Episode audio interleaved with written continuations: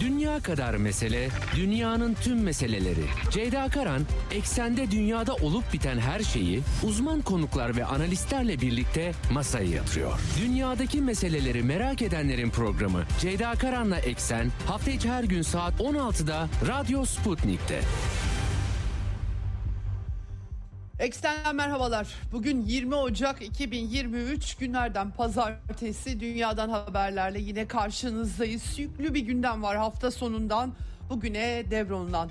Deprem artık iki haftayı geride bıraktı. Bütün dünyada yankı yaratmıştı. Buradan kısa notlar da aktaracağım size ama artık son tahlilde deprem diplomasisine dönüşmüş gözüküyor her şey. Özellikle komşumuz Yunanistan'ın çok e, ciddi anlamda Türkiye ile bir uzlaşma Türkiye'yi Avrupa Birliği ve Batı rotasına çekme yolunda arka arkaya mesajlarını işitiyoruz. Böylesi bir dönemde Amerikan Dışişleri Bakanı Antony Blinken dün Münih'ten, Münih'te güvenlik konferansı düzenlendi. Türkiye'ye geldi. Enteresan bir biçimde ilk resmi ziyareti olmasına rağmen Ankara'ya inmedi. Onun yerine İncirlik üstüne indi. Deprem bölgesini ziyaret etti. Bugün açıklamalar var. Birazdan aktaracağım sizlere Türk-Amerikan ilişkilerindeki kilit başlıklarda. Tabi Ukrayna çatışması artık 24 Şubat itibariyle birinci senesini dolduruyor. Kiev'de 2014'teki Amerikan darbesi ardından başlayan iç savaş geçtiğimiz yıl Rusya Federasyonu'nun ABD ve NATO'ya mütemadiyen genişlemelerini durdurmaları için önerdiği iki anlaşma reddedilmesi ve iç savaşa Rusya Federasyonu'nun Ukrayna'nın Ruslarının yanında müdahalesi. Son bir yılda olup bitenleri size aktarmaya çalıştım. Bir yıl dolarken Putin'in yarın kritik bir konuşma yapması bekleniyor parlamentoda. ABD Başkanı Joe Biden'ın da Varşova'ya gideceği açıklanmıştı ama hemen herkes Varşova'ya gitmişken böylesine bir yıl dönümünde Kiev'e gitmemesinin olmayacağını bekliyordu. Nitekim bu sabah tırnak içerisinde sürpriz ziyaret diyerek Joe Biden Amerikan Başkanı'nı Kiev'de gördük. Batı cephesi de bir şeyler hazırlıyor gibi bir hissiyat içerisinde olmamak çok mümkün değil. Özellikle Moldova'da halkın arzusu hilafına politikalar tutturduklarını açıkça dile getiren ve bu gerekçeyle de istifa eden başbakanın yerini alan yine halkın rızasını ne kadar yansıttığı tartışmalı başbakanın çıkışları sonrasında Transnistria üzerinden acaba bir ikinci cephe mi açılıyor diye sormamak çok mümkün değil. Batı ne yapacak göreceğiz ama geçtiğimiz hafta sonunda Münih Güvenlik Konferansı batılı ülkelerin Ukrayna çatışmasını tırmandırma arzularının yanı sıra Amerikan Dışişleri Bakanı Antony Blinken'ın Çin'e yönelik saldırgan tutumunun gözle görülür olduğu bir etkinliğe dönüştü. Birazdan aktarmaya çalışacağım e, sizlere. Bugün programın ikinci yarısında da Münih Güvenlik Konferansı vesilesiyle Batı'nın neyi nereye vardırmaya çalıştığını konuşacağız. Program konuğum dış politika yazarı Hasan Erel olacak.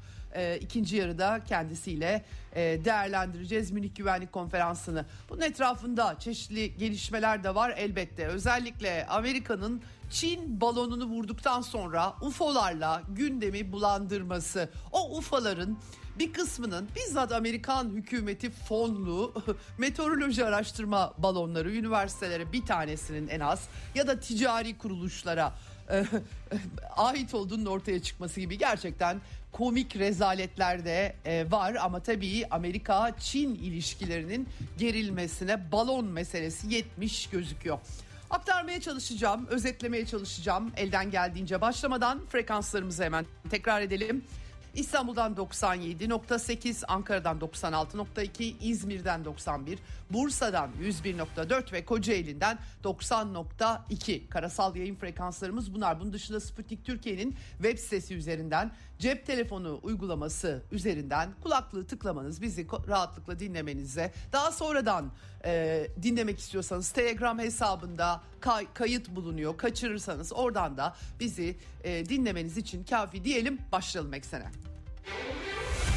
Dünya kadar mesele, dünyanın tüm meseleleri. Ceyda Karan, eksende dünyada olup biten her şeyi uzman konuklar ve analistlerle birlikte masaya yatırıyor. Dünyadaki meseleleri merak edenlerin programı Ceyda Karan'la Eksen hafta içi her gün saat 16'da Radyo Sputnik'te.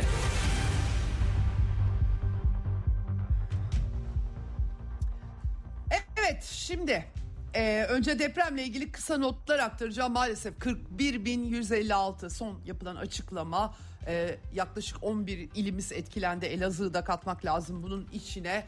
E, artçı sarsıntılar 6000'den fazla artçı sarsıntı var. Kimileri çok e, güçlü sarsıntılar. Kahramanmaraş ve Hatay iller e, dışındaki illerde arama kurtarma çalışmaları artık sona ermiş gözüküyor maalesef. E, Türkiye tabii şu an e, enkazı e, algılamaya çalışıyor. Yardım seferberlikleri var. Fransız jeofizikçi Profesör Javier Le Pichon bir açıklama yapmış. 4 metre Türkiye'nin batıya kaydığını söylüyor. Hakikaten çok dehşetengiz. Dün akşam yansıyan görüntüler vardı. Oluşan çatlaklarla ilgili e, durum böyle. Tabii e, Türkiye'ye e, Türkiye'ye yönelik bir yardım seferberliği olmuştu. İki haftadır aktarıyorum ben sizlere. Dışişleri Bakanı Çavuşoğlu 100, 102 ülkenin yardım talebinde e, e, talebi e, e, ortaya koyduğunu e, dile getirdi. Türkiye'nin talebine daha doğrusu karşılık olarak pek çok e, insani yardım ulaşmış durumda. Arama kurtarma ekipleri artık geri döndüler e, ama tonlarca insani yardım geliyor Rusya'dan. 200 tona ulaşmış durumda depremzedelere yönelik yardım malzemeleri. Çin aynı şekilde 600 ton. Pakistan, Yunanistan, Bosna Hersek, Ekvador, Katar, Birleşik Arap Emirlikleri, Lübnan, Irak Kürdistan Bölgesel Yönetimi, Irak Merkezi Hükümeti, Almanya'dan çıkan yardımlar var. Ee, Somali, Sudan, Meksika pek çok ülkeden yardımlar geldi. Avrupa Birliği Türkiye'ye 13 milyon euro e, ayırmış vaziyette hibe yapacaklarmış. Burada tabii bir de insan hakları, demokrasi, depremzedelerden ziyade başka şeylerle ilgileniyorlar anlaşılan o ki. Dikkat çekici deprem diplomasi, deprem diplomasi size aktarmıştım. İsrail, Yunanistan, e, Ermenistan özellikle Dışişleri Bakanları gelmişlerdi. Deprem bölgesini ziyaret ettiler. Daha ziyade deprem ve felaketle ilgili açıklamalar ve bunun üzerinden Türkiye ile ilişkiler gündeme geldi elbette. E, Özellikle Yunanistan'dan e, en son noktada Dışişleri Bakanı Dendias'tan Avrupa Birliği'ne Türkiye'ye destek verin çağrısı geldi. Adeta Yunanistan diplomasiyi Türkiye'yi Amerika çizgisinde tutmak için kullanıyormuş gibi bir resim oluşuyor. Arka arkaya açıklamalar. Yunanistan'dan bir gün Miçotakis konuşuyorsa ertesi gün Dendias konuşuyor. O gün Dendias konuşuyorsa ertesi günü Miçotakis konuşuyor. Ee, yani bütün sorunlar e, var olan sorunlar gömülmüş vaziyette. Tabii göç olgusu burada önemli. Deprem bölgesinden göç olabilir ve tekrar Yunanistan etkilenebilir diye de düşünüyor olabilirler. E ama Avrupa Birliği bu konuda genellikle Türkiye'ye parayı bastırıyor. Başka da bir şey yapmıyor. E, bu bunun arkasında başka bir şey de e, insan algılamadan edemiyor. İşin doğrusu tabii e, barış güzel bir şey komşularla altını çizmek gerekiyor. Bir siyasi ajanda olduğunu hissetmemek çok mümkün gözükmüyor ama. NATO depremzedeler için 600 e, konteyner e, yola çıkarttı 15. günde. İtalya'dan yola çıkmış ittifakında desteği büyük İngiliz bakan e, bu Kalkınma ve Afrika'dan sorumlu devlet bakanı ne alaka anlayamadım ama İngiltere'nin Britanya'nın Afrika'dan sorumlu devlet bakanı neden geliyor onu çok çözemedim. Dışişleri Bakanı öyle hiç yeltenmedi bile. Batı'nın biraz soğuk olduğunu söylemek mümkün. Halklardan bahsetmiyorum tabii ki tamamen yönetim düzeyinde, hükümet düzeyinde e, bir olgudan bahsediyorum. Britanya'da Türkiye'ye kalkınma ve Afrika'dan sorumlu devlet bakanını göndermiş efendim. Tabii asıl dikkatler Anthony Blinken'da dün ve bugün e, 2021 Ocak Biden yönetimi işe koyuldu. Anthony Blinken Dışişleri Bakanı oldu ve iki seneyi aşkın iki sene bir aylık süreçte Anthony Blinken Türkiye'ye gelmedi efendim. İlk defa ziyaret ediyor deprem vesilesiyle ve ilk ziyaretini Ankara'ya değil yani bir resmi Dışişleri Bakanı olarak Ankara'ya değil Amerika'nın Türkiye toprakları üzerinde kendisine aitmiş gibi gördüğü İncirlik üstüne yaptı. Dışişleri Bakanı Çavuşoğlu dün kendisini İncirlik'te karşıladı. Deprem bölgesini dolaştılar. Yardım işte USAID'in yardım koordinasyonu bu e, deprem vesilesiyle sahada dünyadan pek çok yardım ekibi gördük ama pek Amerikalıları göremedik. Arka planda lojistik destek verdiklerini anlıyorum ben okuduğum haberlerden. E, İncirlik üstünde e, açıklamalar yaptı Anthony Blinken. 100 milyon dolar daha yardım yapılacağını duyurdu. Bir 85 milyon dolarlık bir yardım vardı. 185 milyon dolarlık bir yardım çıkartmış durumda. Bugün itibariyle e, sabah öğle, öğleye doğru Dışişleri Bakanı Çavuşoğlu ile ortak basın toplantıları oldu. Dışişleri Bakanı Anıtkabir'i ziyaret etti bu arada. E, ve Cumhurbaşkanı Erdoğan tarafından da Esenboğa Havaalanı'nda şeref salonunda kabul edilmiş. Kapalı yapılıyor tabii ki. Önemli bir döneme denk geliyor deprem. Türkiye'de siyasetin karıştığı, dış politika bağlamında çok tartışmanın e, yapıldığı bir döneme e, denk geliyor. Deprem vesilesiyle yapılan bu ziyaret. Evet ve e, tabii basın toplantısı hepimizin dikkati verilen verilecek olan mesajlardı. Doğal olarak sadece depremle sınırlı kalmadı. Çok fazla birikmiş mesele var Amerika ile Türkiye arasında. İtaatsizler cephesi diye tırnak içerisinde Ukrayna çatışmasından sonra algılanabilecek ne kadar itaatsiz olduğu tartışmalı ama İsveç Finlandiya'nın üyelikleriyle NATO'nun bir kez daha genişlemesine şartlar koşuyor Türkiye. Suriye politikaları uyuşmuyor. Efendim S-400 sistemleri alınması yüzünden biliyorsunuz Amerikalılar başka bizden başkasından hiçbir şey alamazsınız diyorlar. E, F-35 programından çıkarılma. Sonra IŞİD olgusu herkes unutuyor Suriye'de. Amerika ile Türkiye'nin Suriye'deki ılımlı İslam projesinden kalanlar üzerinden anlaşmazlıklar ve onlarla kimin mücadele edeceği üzerinden anlaşmazlıklar baki. İşte bu başlıklar ortak basın toplantısına damgasını vurmuş gözüküyor. Çavuşoğlu'nun mesajları e, Amerikan Kongresi tabii Amerikan yönetimi her zaman dış politikayı böyle yürütür. Biz bir şey yapmak istiyoruz ama kongre bize engel oluyor şeklinde. Onların sistemleri bu şekilde. E, F-16'ların Türkiye'ye verilmesi somut herhangi bir şey bu konuda söylemedi. E, Anthony Blinken bir şey çıkmış değil ama Çavuşoğlu e, bu konuda çalıştıklarını söyledi. Yalnız İsveç ve Finlandiya'nın e, üyeliklerine bağlamamak lazım. Ne alakası var dediği bunların ayrı müzakereleri var dedi Türkiye'nin mesajı olarak. IŞİD'le ilgili e, terör örgütüyle bir terör örgütüne karşı bir başka terör örgütüyle PYD, YPG'yi kastediyor, işbirliği yapmak yanlış dedi. Amerika işbirliği yapıyor. Ukrayna'da e, hiçbir savaş gemisinin boğazlardan Karadeniz'e geçmesine izin vermedik vurgusu var. Evet Montre Sözleşmesi gereği Amerika'yı Karadeniz'e sokmamak lazım. Zaten Amerika'nın Karadeniz'e girmesi gerçekten büyük bir facia. Allah'tan Montre Sözleşmesi mevcut. Ee, Rusya'ya yaptırımlar konusunda tek taraflı yaptırımlara katılmıyoruz biz. BM tarafından alınan kararlar diyor. Doğru söylüyor. Öyle hakikaten ama tabii e, bizzat Avrupalı firmalar zaten Türkiye gibi ülkeler üzerinden yaptırımları deldikleri için bu konuda e, çifte standartlar, Amerikan yönetiminin duruşu falan ay yuka çıkmış durumda. Kimi kimle kime şikayet ediyorlar orası da çok belli değil. Ama istedikleri belli. Türkiye'nin kuzey komşusuyla turizm enerji bağlarını falan çöpe atmasını istiyorlar. Bunun için de imalı laflar ediyorlar. Türkiye yaptırımları deliyor. Herkes deliyor yaptırımları. Delecekler doğal olarak yani bu batı politikalarını sürdürmek kolay işler değil. Velhasıl işte Biden deprem için aramış ne kadar şahane e, etmiş gibi işin böyle hani şey magazinel yanları, liderlerin ne kadar önemli olduğu vurguları. E, stratejik mekanizma ikincisi e, düzenlenecekmiş bu yıl.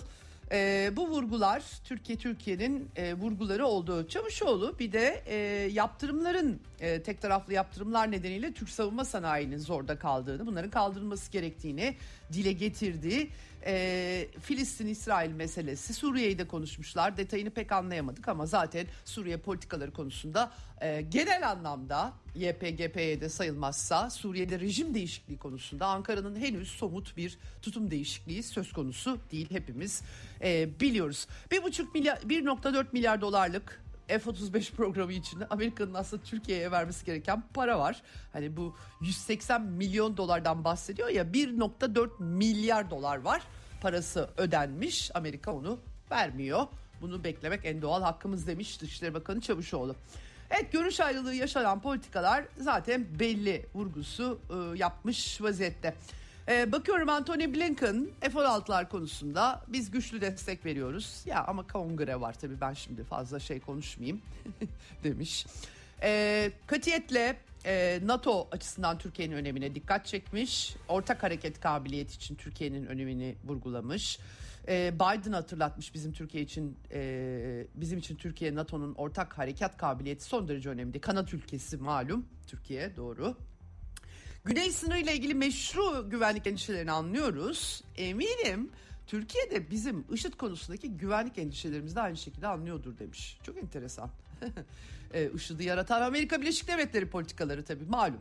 Ee, özetle o öyle bir ılımlı İslam diye yine bir faciaya bir başka faciaya Amerika nereye el attıysa bir faciaya yol açtığı gibi burada da IŞİD'e yol açtılar. Hatta kimi iddialara göre doğrudan destekliyorlar ama işin incelikli tarafı IŞİD'i herkes bir şekilde bir dönemde destekledi. Ellerinde herkesin bir takım şeyler var bu konuda imalı ve enteresan bir cümle olduğunu doğrusu düşünüyorum. Tekrar alan kazanmasın diye Suriye'deyiz. IŞİD bitti ama hani ya kazanırsa bütün Suriye'deki işgal varlığının sebebi de buna dayandırılıyor. Şimdi tabii Çin'le ilgili konuyu Münih konferansı çerçevesinde aktaracağım ama genel çerçevede Rusya'ya verdiğimiz yanıtta Türkiye yanımızdaydı demiş diplomatik liderlik yaptı. İşte tahıl girişimi Amerikan tahılını daha doğrusu Ukrayna topraklarını artık Amerika ele geçirdiği için e, satın aldığı için tahıl da onların tahılı tabii ki Ukraynalılardan ziyade bu konuda işte düşük gelirli insanlara ulaştırmak da çok önemliydi demiş. Bu düşük gelirli ülkelere ne kadar ulaştı o da tartışmalı tabii ki ama neoliberal Amerikan dünyasında yaşıyoruz. Süslü sözlerin altına azıcık kazıdığınız zaman çıplak gerçekler ortaya çıkıyor. Böyle mesajlar efendim. Ee, enteresan bir ziyaret. Bunu bu hafta değerlendireceğiz. Ayrıca konuklarımla konuşacağım. Evet şimdi Ukrayna çatışması yarın ayın 21'i e, cephede ufak ta, cephe, ta, e, çaplı hareketler olduğunu belirtmek gerekiyor. Özellikle Bahmut cephesi e, pek çok yerde Rusya Federasyonu'nun ilerleyişinin devam ettiği haberleri var. Ukrayna bu arada e, aynı zamanda e, Rusya içlerinde Belgorod bölgesinde 12 yaşında bir kızın ölümüne de yol açmış durumda. 4 askeri bölgenin komutanları değiştirildi e, Rusya'da. Hafta sonunda da Lukashenko e, Moskova'yı ziyaret etti. Cuma günü daha doğrusu Putin'le bir görüşmeleri oldu. E, Lukashenko'nun Biden hazır Varşova'ya tabii Varşova'yla beklendiği gibi yetinmedi ama gelmişken bir buluşma olur mu e, vurguları olmuştu. Tabii böyle bir beklenti zaten çok fazla yoktu Moskova'da da. Şimdi dikkatler yarına çevrildi. Ee, Rusya Federal Meclisi'nde Putin'in bir konuşması olacak. Özel harekatı değerlendirecek, küresel durumu değerlendirecek öyle anlaşılıyor. Peskov'un bugünkü açıklamalarından. Dikkat çekici bir başka husus yarın göreceğiz hep beraber. Ee, bir de Çin Halk Cumhuriyeti e, Devlet Konseyi üyesi Dışişleri Bakanı'ydı terfi etmişti. Ee, Wang Yi Münih konferansına katıldı birazdan aktaracağım onun da Moskova'ya gideceği ve Putin'in kendisiyle görüşebileceğini açıkladı Dimitri Peskov. Dikkat çekici bu ziyaret. Doğrusunu söylemek gerekirse üst düzey bir yetkili.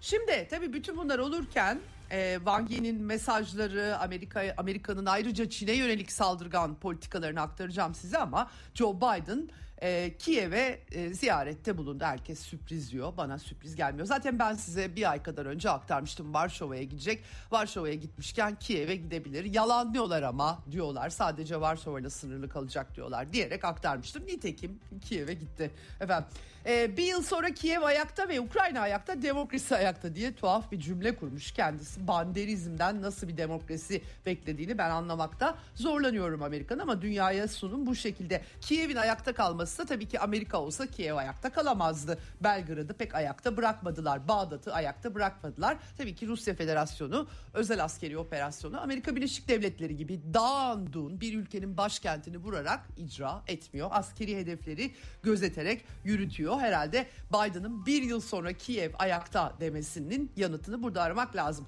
Bir de tabii Kiev'an Rus aslında Rus uygarlığının çıkış yeri ve Rusya açısından da önemli bir yer olduğunu e, belirtelim.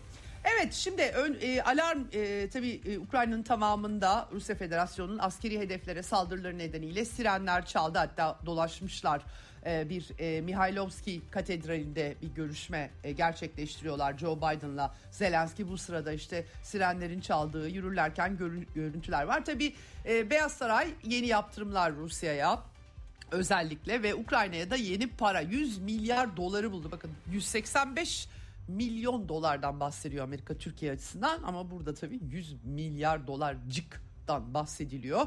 Ee, Zelenski Aralık ayında Washington'a gitmişti biliyoruz. Zaten o zaman da pek çok açıklama yapılmıştı. Şimdi uzun menzilli füze sistemlerinin verilmesi, e, Rusya'nın e, askeri sınai e, kompleksinin Rusya'ya yönelik yaptırımlardan etkilenmesi vesaire bunların hepsi konuşuluyor. Aynı zamanda Kırım'ı Victoria Nuland Kiev darbesinin mimarı olarak Rusya'nın Kırım topraklarını meşru hedef gördüklerini söyledi. Nükleer savaş istiyorlar herhalde. Başka türlü yorumlamak mümkün değil bu açıklamalarını.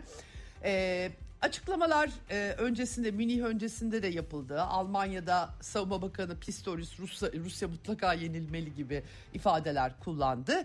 E, ama e, tabii e, bir yandan da Batılılar gündemlerine bizim geçen hafta konuştuğumuz Seymour Hersh'ün bizzat ABD'nin yakın müttefiki Almanya'nın sivil altyapısı Kuzey Akım 2 hattını yani Türkiye'nin mavi akımı gibi düşünün yok ettiği ile ilgili haberi pıs yok Sıs yok. Hiç kimse gıkını çıkartmıyor. Ee, bu konuda çok acayip.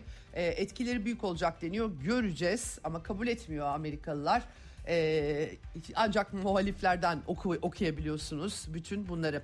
Ee, Rusya'da açıkça iktidar değişikliği, devirmek, iktidarı parçalamak bunları açıkça tartışıyorlar. Sonra da Beyaz Saray ya biz öyle bir şey amaçlamıyoruz gibi açıklamalar yapıyor. Kimseyi de ikna edemiyorlar tabii. Bir yandan da Çin'e yönelik e, balon şovları e, gerçekleşmişti. E, Çin meteoroloji balonunu Amerikalılar F-22'lerle vurmuşlardı. E, böyle sıkıntılı e, önümüzdeki hafta Tayvan Dışişleri Bakanı'nı ağırlayacakları anlaşılıyor Financial Times'a göre. Yani bir yandan da açık bir biçimde Çin'i kaşıyan aynı anda iki cephede birden çatışmacı pozisyon almaya devam eden bir Amerikan yönetimini net olarak görüyoruz. Münih Güvenlik Konferansı sonrası daha da net görüyoruz.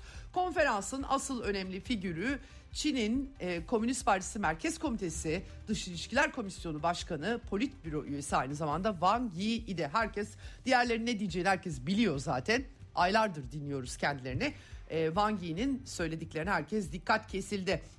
Bir tutum beyanı e, bir belge, tutum belgesi barış için, barışçı tutumlarını, e, çatışmayı Çin her zaman e, tarihselliği e, itibariyle anladığını, tetikleyenin Amerika olduğunu Çin Dışişleri net olarak ifade etmişti. Ama bunun diplomasi yoluyla çözümü gerektiğini belirtmişlerdi. Şimdi bir tutum belgesi açıklayacakları anlaşılıyor. Wang Yi'nin e, konuşmasından bu çıkıyor. Batı'nın Ukraynalıların canını da umursamadığını açıkça dile getirdi kendisi e, e, yaptığı konuşmada.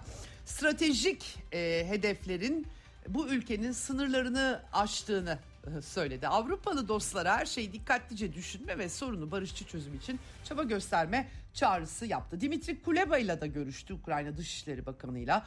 Ee, Almanya Dışişleri Bakanı Bayerboh'la da görüştü. Kriz uzadıkça bu iş Almanya'ya zarar verecek gibi son derece kibar uyarıları e, gördük. Tabii bir de Anthony Blinken'la görüşme. Görüşme sonrasında Anthony Blinken gerek e, Amerikan medyasına gerek Dışişleri Bakanlığı'nın yaptığı açıklamalar zehir zemberek açıklamalardı açıkçası. Çok acayip. Çin'in yüksek irtifa balonunu casus balonu ilan etmiş durumdalar. Meteoroloji balonu. Bunun hiçbir kanıtını ortaya koyamamış durumdalar. Ayrıca Amerika'nın meteoroloji balonları da dünyanın dört bir yanında zaten uçmakta. Egemenlik hakkı diyerek Blinken ziyaretini iptal etmiş. Kendisi bir diplomattan çok başka bir şeye zaten benziyor doğrusunu söylemek e, gerekirse. Bir savaş bakanı diye belki kendisini adlandırabiliriz açıkçası.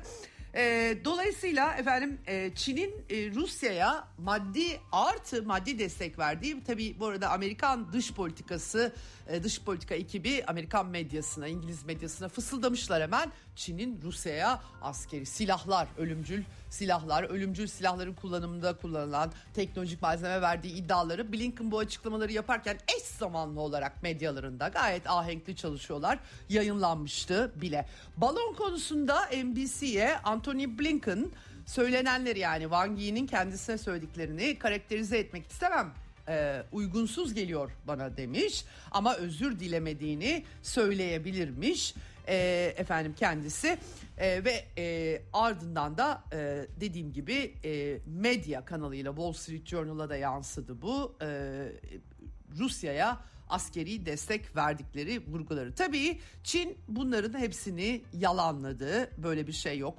Van Wenbin e, açıklama yaptı.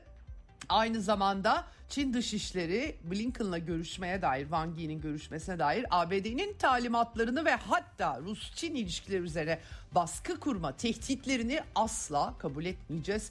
E, vurgusu e, yaptı Pekin e, yönetimi. Bu da yine e, dikkat çekici bir açıklama oldu. Korelerle ilgili gerilimler, Asya yani her şey vardı aslında burada. E, Çin genel anlamda Amerika'yı Ukrayna'daki krize siyasi çözüm bulmaya teşvik etmeye çağırdı. Ee, yani e, hakikaten e, yüksek irtifa balonları Çin'in hava sahasını defalarca girdiler. E, bu konuda eleştiremezler böyle bir hakları yok bahane olarak kullanmaya hakları yok dedi. E, konuşmasında e, Wang, e, Wang, Wang Yi ABD'nin tepkisini histerik ve saçma diye nitelendirdi. Gökyüzünde pek çok ülkeden pek çok balon var.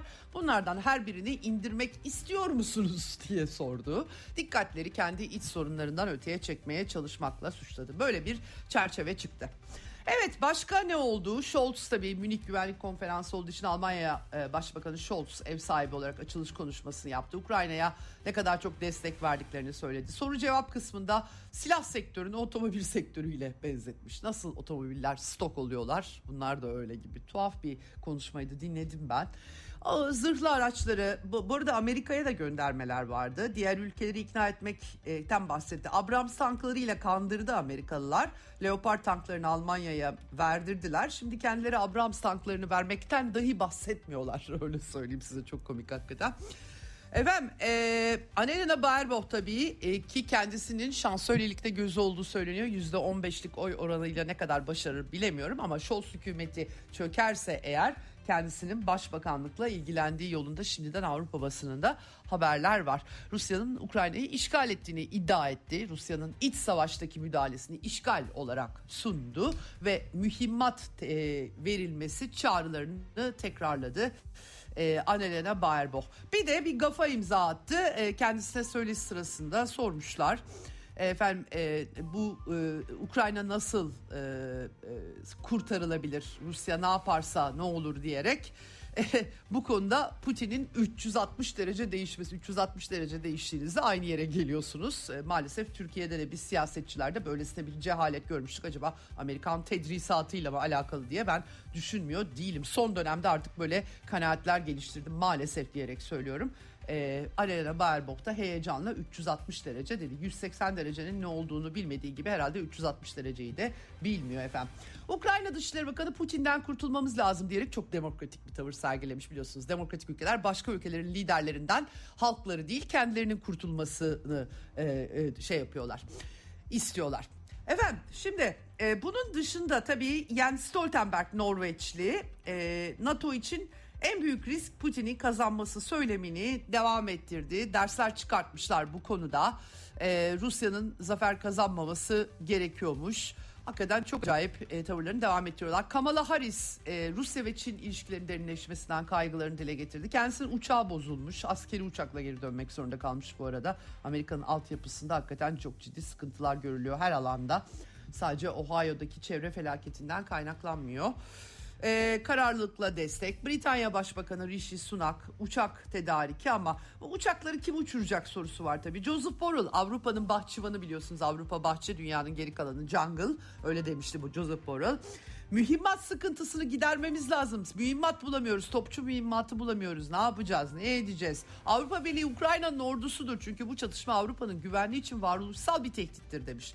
Yani kendileri başka bir ülkeyi hasım gösterip sınırlarına sürekli genişliyorlar e, o ülkenin kardeş halkını aynı soy soptan gelen halkını Avrupalı ilan edip silah olarak kullanıyorlar. Ondan sonra kendileri için varoluşsal tehdit çıkıyor. Gerçekten çok acayip.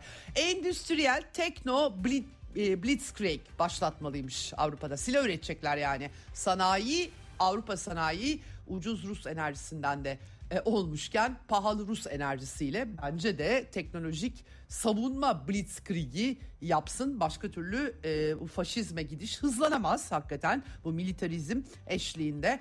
E, mesajları bu şekilde oldu. Bir Macron çatlak ses gözüküyor. E, Ukrayna'nın NATO'ya kabul edilmesi çağrılarını Fransız medyasına bakılırsa görmezden gelmiş durumda. E, fiyasko çıkacak bu işten.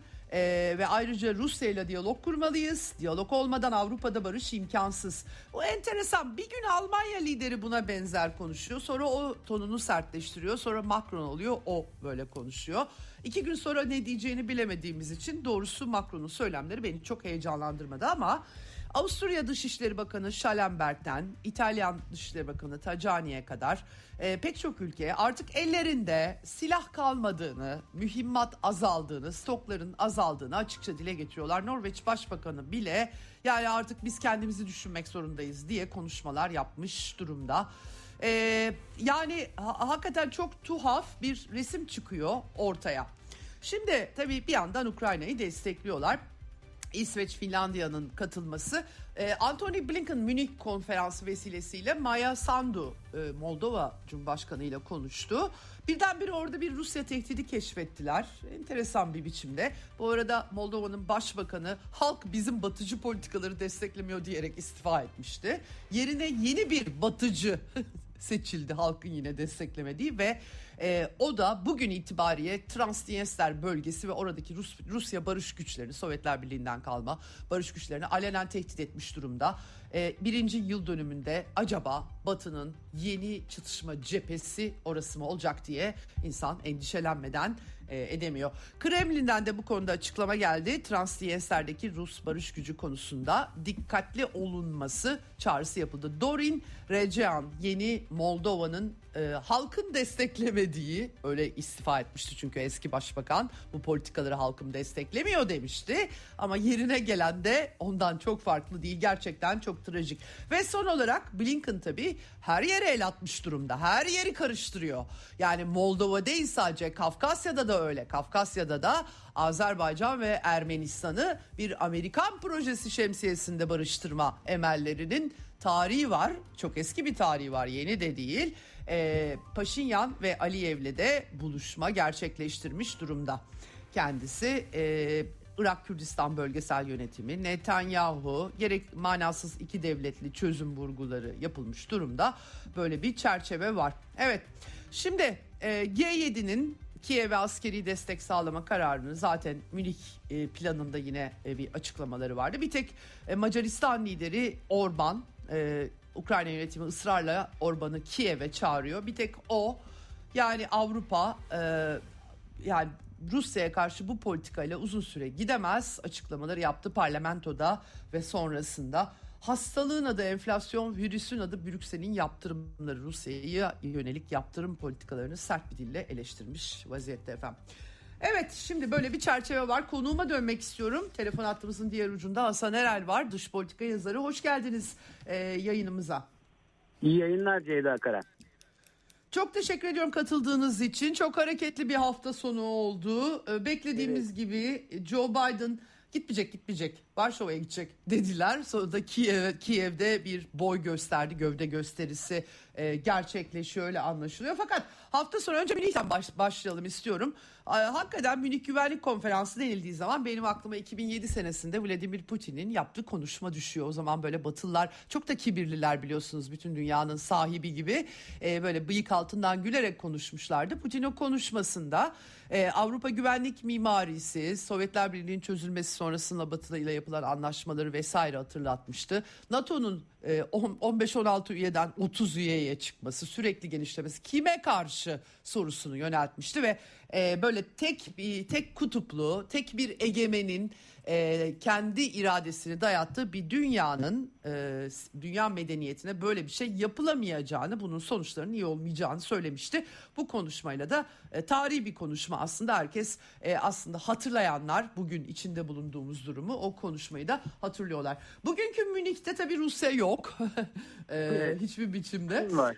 Evet bugünkü Münih'te kim var hemen orada onu sorarak başlayalım. Nasıl bir Münih gördünüz siz? Valla ben e, benim gördüğüm Münih aslında e, bütün e, bağlama uyuyan bir Münih. Yani tamamen Ukrayna'daki savaşın devam etmesi için işte herkesin elini cebine atmasını e, talep eden işte Putin kazanırsa işte dünyanın sonu gelir diye böyle e, bir korku e, iklimi yaratan işte savaş e, iş için iyidir. Yani war is good for business klasik işte bu e, küresel batılı kapitalistlerin her zaman sıkıştıklarına başvurduğu e, savaş formülünün e, tekrar köpürtüldüğü bir e, güvenlik toplantısı. Buna işte güvenliğin savunmanın Davos'u da deniyor. Yani daha burada böyle bir e, şey de var. Yani NATO'nun üst e, nasıl desem karar kurulu gibi ya da daha çok işte iş adamlarının ya da e, sanayi ve işte military e, industrial kompleksin e, tutumunu ortaya koyan bir e, toplantı mini. E, tabii çok ironik tarafları vardı. Yani mesela Goldman Sachs'tan gelen Rishi Sunak işte ikiye katlayalım yardımları dedi. Rothschild bankacısı Macron e, o da işte artıralım silah yardımını Ukrayna'ya dedi. Ondan sonra e, işte Almanya'nın Yeşil Dışişleri Bakanı ve savaş kışkırtıcısı diyebileceğimiz Annalena Baerbock e, yine bir gaf yaptı. E, 360 derece e, Putin dönerse işte bir çözüm olur dedi. Halbuki 360 derece aynı yerde olması demek bir tur atıp Evet. öyle de bir gaf yaptı. Evet. Bildirdi kendisine. Evet. Blinken vardı orada. Zaten Blinken geldi önden sizin de anlattığınız gibi ardından Biden geldi sürpriz Kiev ziyareti. Blinken ortalıkta bir turladı. İşte neler yapacaklarını e, görüştüler. Hatta Türkiye'de işte İncirlik'te beyaz miğferlerle de görüşmüş. E, El-Kaide Evet. bağlantılı İdlib'deki. Evet. Ee, yani e, ortalığı karıştırabilecek. İşte bize depreme ziyarete gelip işte e, bizle pazarlık yaptığı da anlaşılıyor. Yani İsveç'le Finlandiya'yı Evet. NATO'ya işte size o şekilde yardım ederiz gibi bir e, Evet. noktayla da geldiği anlaşılıyor. Evet. Dediğiniz gibi işte Kafkaslar, işte e, Orta Doğu, işte Avrupa, Ukrayna hatta Çin tabii işte Wang Yi katıldı demiştik. Onunla da bir görüşme yaptı alelacele. Onunla da- Evet o Evet, Münih'teki evet. görüşmesi onu da ayrıca sorayım. Gerçekten yani Münih'te bizim e, gördüğümüz politikacılar hep bildiğimiz şeyleri söylediler. Bildiğimiz çerçevede e, yeni sömürgeci çerçevede konuşmalar. Avrupa demokrasisini koruyoruz vurgulu konuşmalar. Kendi edimleriyle onların sonuçları arasındaki bağlantıyı ne kadar kurabildiklerinden artık çok şüphe ediyorum açıkçası. Evet, Ama bunun o- dışında Münih'te herhalde en önemli şahsiyet Wang Yi olsa gerek. Ee, çok önemli mesajlar hem bir e, Amerika Birleşik Devletleri ile ilişkileri hem Ukrayna konusunda Çin'in e, Münih'te bu şekilde görünmesini nasıl algılamak e, gerekiyor sizce? Şimdi Moskova'ya da gideceğine dair Dimitri Peskov'un bir Moskova'ya- açıklaması var. Bu da e, önemli anladığım kadarıyla. Buyurun. Moskova'ya gitti diyorlar. Ee, Biden da Kiev'den ayrılmış. İşte Evet. Bugün de gidebilir. Evet. Evet. Bir Evet. hara- hava trafiği, bir hareketlilik bayağı Evet. hızlandı. Çünkü yani özünde olayın özünde Ukrayna'nın kaybediyor olması var burada. Tabii Rusya şimdi bir de e, şey de bekleniyor. Bu 24 Şubat e, birinci yıl dönümünde Rusya'nın özel askeri harekatının e, bir yeni bir Rusya Rus saldırısı Rus harekatı bekleniyor. Daha kapsamlı ölçekli. Bunun da bir payı var sanki. O yüzden böyle alelacele işte Kiev'e e, Biden'ın gelmesi ben biraz buna yordum. Hani bir e, Rusya'ya karşı bir bir nevi gözdağı vermek gibiydi. Ancak Evet. bu tam ziyaret sırasında sirenler çalmış. Bunu e, Biden'ın güvenliği için yapmışlar. Herkes zannetmiş Ruslar hava saldırısı yapıyor falan. Biraz ortalıkta karıştı evet. anlaşılan. evet. Evet, e, yani burada e, dediğim gibi Ukrayna'nın e, şeyi savaşı kaybediyor olması, geriliyor olması ciddi bir sorun. Çünkü Stoltenberg ne dedi? Münih e, zirvesinde dedi ki eğer bu e, yani 3. Dünya Savaşı çıkması riski e, ya da işte tehlikesi Rusya'nın kazanmasından daha önemli değil gibi bir laf etti. Yani inanılmaz bir laftı bu.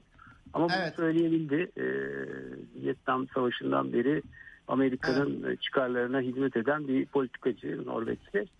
E, tabii ki bunları yapıyorlar. Yani işte şeyde Hı hı. Annalena Baerbock da e, Blinken'da poz verirken e, altına Twitter'da yazıyorlar. Yani sizin boru hattınızı patlattık. Gazı da dört katına satıyoruz. Şimdi gülümse diyor Blinken ona. Böyle komik e, şeyler. E, akla akla o geliyor tabii yani. E, ben Alman olsam ihanetle yargılanmasını talep edebilirim yani açıkçası. Tabii şimdi Kimse yani kusura bakmasın yani. Bu durumda bir şey yapmıyor ise yani böyle ortada olan bir durumla ilgili hiçbir şey adım atmıyor ise kendi e, ülkesinin çıkarlarının aleyhinde çalışıyor demektir. Yani bu buradan bu çıkar bu sonuç. E, O da çok yani vahim bir durum. Dünya tarihinde bilmiyorum böyle bir şey görülmüş mü? Evet. Ama e, yani bir ülkenin e, boru hatlarını patlatacaksınız. Ondan sonra o patlatanın da yani en büyük müttefik olduğu ortaya çıkacak. Yani Seymour Hersh'ün yazısı e, çok sağlam. Yani, e, evet. Kanıtlara dayalıydı ve doğrusu yalanlanmadı da E, yani ortada oldu. Ya yalanladı Amerika ama yalanlamasından insanlar ikna oluyorlar demek lazım herhalde Evet, yani evet, öyle. Yalanladı ama yani e, bütün detayları verdi ve hatta belki de eksik şeyler de vardı. İngiltere ve Polonya'da belki vardı o işin içinde ama onu Hmm, hmm. Ee, onun kaynakları ona o şekilde söylemedi belki ama yani ortada zaten herkes biliyor bunu yani bu şey gibi Tabii tabii. e, kırmızı pazartesi gibi yani o boru hattının patlatılacağını Biden Scholz'la yaptığı e, şeyde Beyaz Saray'daki açıklamada açık Bitiririz. Rusya, Evet. Biteriz evet demiş. Rusya girerse biz patlatırız demeye getirmişti. Scholz da e, yanında kafasını Hı. salladı. Ya bu tam bir e, kanıt e, niteliğinde şey işte e, Nuland e, en Straussian e, üçlünün e, bir bacağı olan Nuland, Victoria Nuland da o mesajı vermişti. Yani Amerika Evet. bunu yapacağını söylemişti zaten. Evet, Ve yaptı evet. sonuçta. Ve Evet. şimdi de işte böyle bir tablo oluştu. Peki ama bir şey söyleyeceğim. Şimdi e, Münih'te en çok da şunu duyduk. Bunların bir de mühimmatı kalmadı. Öyle anlaşılıyor. Kendileri dile getiriyorlar. Yani Stoltenberg söylüyor. Joseph Borrell söylüyor. E, Batı kapitalist modeli e, savunma sanayi böyle tabii çok parçalı ve kar amaçlı olduğu için e, yetmiyor da bir yandan Rusya'ya doğrudan savaş da açamaz haldeler. Yani Ukrayna'yı meze olarak e, kullanıyorlar. E, bir yandan da bir e, şimdi ben de bununla bu konuyla ilgileniyorum. Hatta bir yazı yazmaya da çalışıyorum. Bir itaatsizler cephesi oluşturuyorlar. Hindistan en son. Çok da büyük bir ülke Hindistan ve e, Amerika Birleşik Devletleri resmen Asya stratejisinin ismin babalığını vermiş durumda Hint Pasifik diye. Şimdi Hindistan'la da didişmeye başladılar. Ee, çok acayip bir resim yok mu burada? Ee, bir e, bir takım ülkelerde darbeler görebilir miyiz? Yani e, Valla, bu bu e, Soros, Soros konuşma yaptı biliyorsunuz. hı hı, e, şeyde Münih Güvenlik Zirvesi. O da meşhur işte e, bu e, Nedense. sözcüsü gibi bir isim. Evet. 193 yaşında.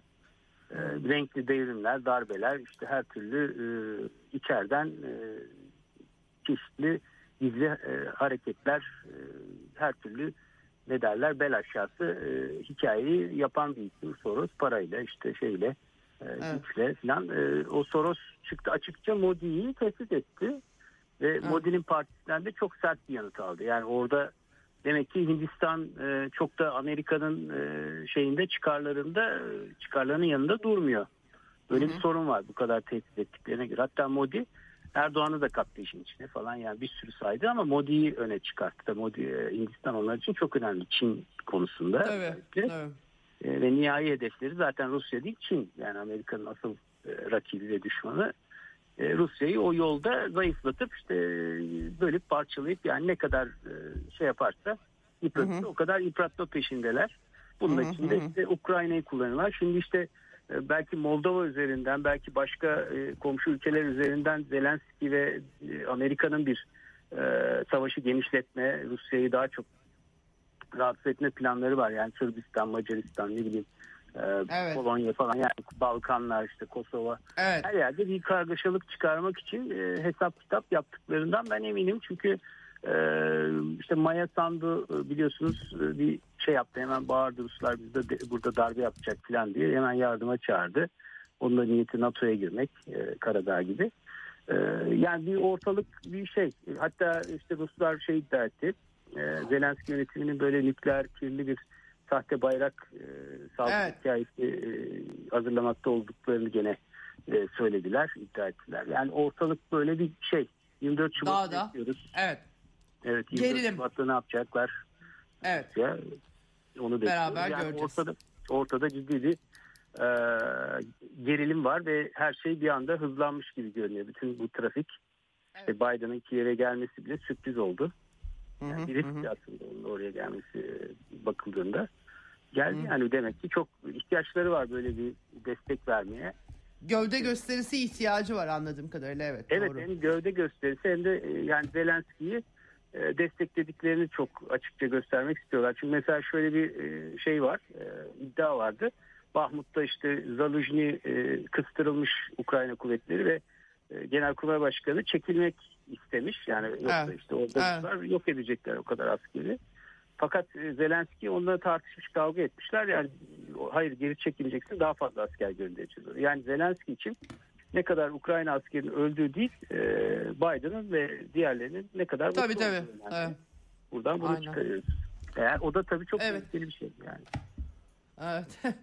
Çok teşekkür ediyorum. Ee, göreceğiz bakalım hakikaten çok gergin bir biçimde e, giriyoruz e, yeni bir e, döneme. E, iki cephede birden bir e, e, mücadeleye girişmiş bir Amerika portresi giderek saldırgaşan, saldırganlaşan bir Amerika portresiyle giriyoruz. Çok teşekkürler değerlendirme için.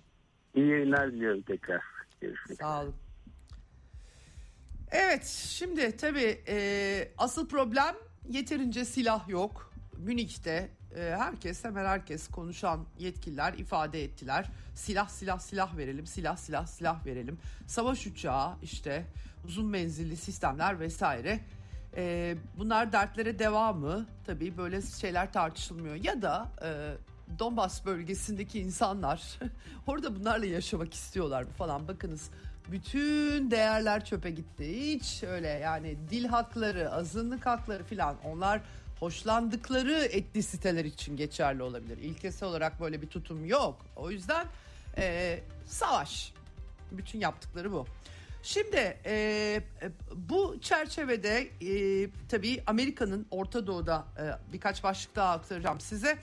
Derezor kentinde Omar El Omer burada Amerika Suriye'de işgalci göya IŞİD'le savaşıyor. IŞİD'le savaş bitti ama kalıntıları yeniden toparlanmasın diye biz burada duruyoruz diyerek tuhaf e, izahatlar getiriyorlar. Bu arada da Suriye'nin tahılını, petrolünü hop götürüyorlar.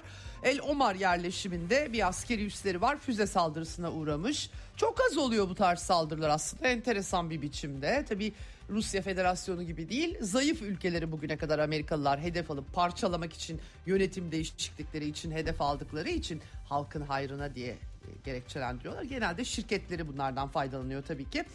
E, 4 Amerikan askerinin yaralandığı yine aynı şekilde. Bunda da IŞİD hücresiymiş. Bu IŞİD'çılar durmuyor yani. Amerika kalsın diye sürekli olarak bir takım saldırılar ara ara yapıyorlar ki gerekçe ortadan kalkmasın e, diye. Bu arada e, artık e, tümüyle neredeyse ortadan kaldırıldığı için Amerika'nın kalmasına gerek yok. Merkezi hükümet kendisiyle herkes terörle mücadele veriyor. Merkezi hükümet de yapabilir bunu. Niye Amerika 3-5 terörist hücresi için Suriye'de kalıyor diye herhangi bir biçimde bir sorgulama tabii ki Batı medyasında yok.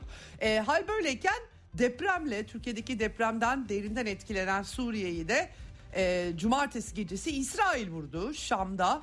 E, Kimilerine göre 5, 13 ila 15 can kaybı var. 7 katlı bir yerleşim binası hedef olmuş. Bir eczacı, bir doktor dahil ölenler. Sanat Teknik Enstitüsü, Akdeniz Arkeoloji Enstitüsü ve e, müzelerle Şam Kalesi de hedef olmuş. Yanlışlıkla bir füze mi düştü, başka yere vuruyorlardı, savunma füzesi yüzünden mi oldu? Oraları çok anlayamadım ama depremden daha 15 gün geçmemişken İsrail'in İran gerekçesiyle e, e, gerçekleştirdiği söyleniyor. Bu saldırı gerçekten e, çok göze girmiş durumda sonuçta kayıpları e, itibariyle. Bu arada da İran'ın e, Bloomberg e, yine ismini açıklamadığı bir takım üst düzey diplomatlara dayanarak e, nükleer tesisleri denetleyen ekip %84 saflıkta zenginleştirilmiş uranyum tespit ettiği iddiasını ortaya attı Bloomberg e, Uluslararası Atom Enerjisi Twitter hesabından e, bu konuyla bilgili olduklarını, raporla ilgilendiklerini söyledi. Tabii İran reddediyor. Atom Enerjisi Kurumu Başkanı e, zenginleştirme işlemi sırasında %60'ın üzerinde uranyum parçacığı veya parçacıklarının bulunması %60'ın üzerinde uranyum zenginleştirildiği anlamına gelmez diyerek bir teknik izahat vermiş durumda. Eh Amerika yönet Amerikan yönetimi Trump zamanında 2018'de İran'la yapılan nükleer anlaşmadan tek taraflı olarak çıkmıştı. Amerika biliyorsunuz uluslararası hukuku e, isterse uygular, istemezse uygulamaz. Canı ne istiyorsa onu yapar Amerikalılar. Ondan sonra da böyle şeylerle biz uğraşıyoruz. Ha, bu arada 20 yıl boyunca Taliban'la savaşıp Talib Afganistan'ı Taliban'a bırakıp çekilen bir Amerika olduğunu da hatırlatmak istiyorum. E, çekildiği üslerde Taliban özel ekonomik bölgeler kuracakmış eski Amerikan üslerinde. Böyle bir açıklama yapmışlar. Pakistan çok zayıf maalesef. E, akta, arada hep e, gündemde kaynıyor ama saldırılarla gündeme geliyor. Orada da birdenbire e, bu e, e, Taliban'la bağlantılı örgütler hareketlenmiş gözüküyorlar. Pakistan Taliban'a özellikle tam da Pakistan'ın ekonomik olarak patladığı, IMF'ye mecbur kaldığı bir zamanda e, emperyalizm dediğimiz şey bir ülkenin başka bir ülkeye asker göndermesi değil. Mali sistemini belirliyor olması en başta sermaye transferi ve ülkelerin mali sistemlerini kendilerine mahkum bırakmak. IMF ile anlaşacak Amerika e, politika yalnız politika uygulamadan IMF'den para verdirir mi hiç Amerika Birleşik Devletleri? Değil mi?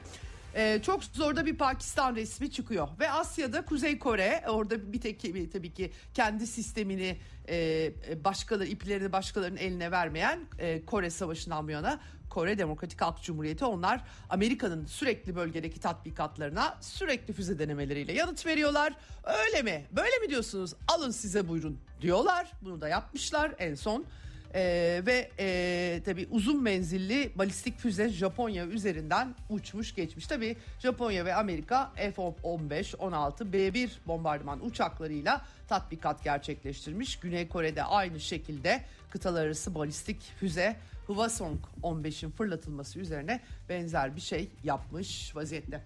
Evet böylesine gergin bir dünya var. Böylesine bir tablo var hegemonyasını yitirmekten son derece korkan, herkesin kendi istediğini yapmasını isteyen Amerikan yönetiminin Rusya, Çin ya da dünyanın herhangi bir bölgesinde herhangi bir ülkeye tahammülünün artık yavaş yavaş tükendiği, her türlü saldırganlığı sergileyebileceği bir dünyada yaşıyoruz. Gördüğünüz gibi dünya özetlerinden net olarak söylemlerle birlikte bunlar ortaya çıkıyor. Ve bütün bunların tek bir gerekçesi var. Biz demokrasi taşıyoruz. Sadece bu. Demokraside taşınan herhangi bir yer yok efendim. Yarın görüşmek üzere Eksen'den. Hoşçakalın diyoruz. Ceyda Karan'la Eksen sona erdi.